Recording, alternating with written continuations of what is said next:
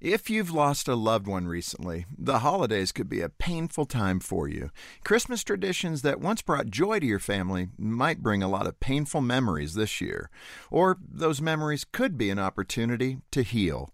After his wife Teresa passed away, Pete Jordan almost threw away 20 boxes of Christmas decorations. She loved the holidays. Every year she hosted parties and decorated their home into a Christmas wonderland. Pete's job was to drag every everything up from the basement and then stay out of the way. Teresa did the rest beautifully.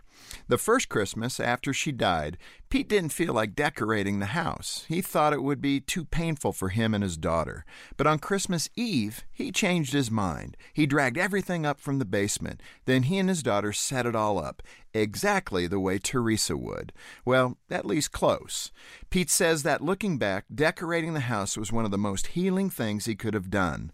Every wreath, every stocking made him feel close to her.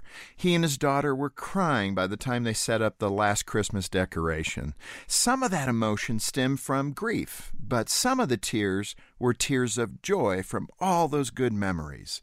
If you've lost someone close to you, I wouldn't recommend forcing your Christmas traditions to happen, but it's a good idea to keep an open mind. Good memories can serve as a pathway through the grief. For Focus on the Family, I'm Jim Daly.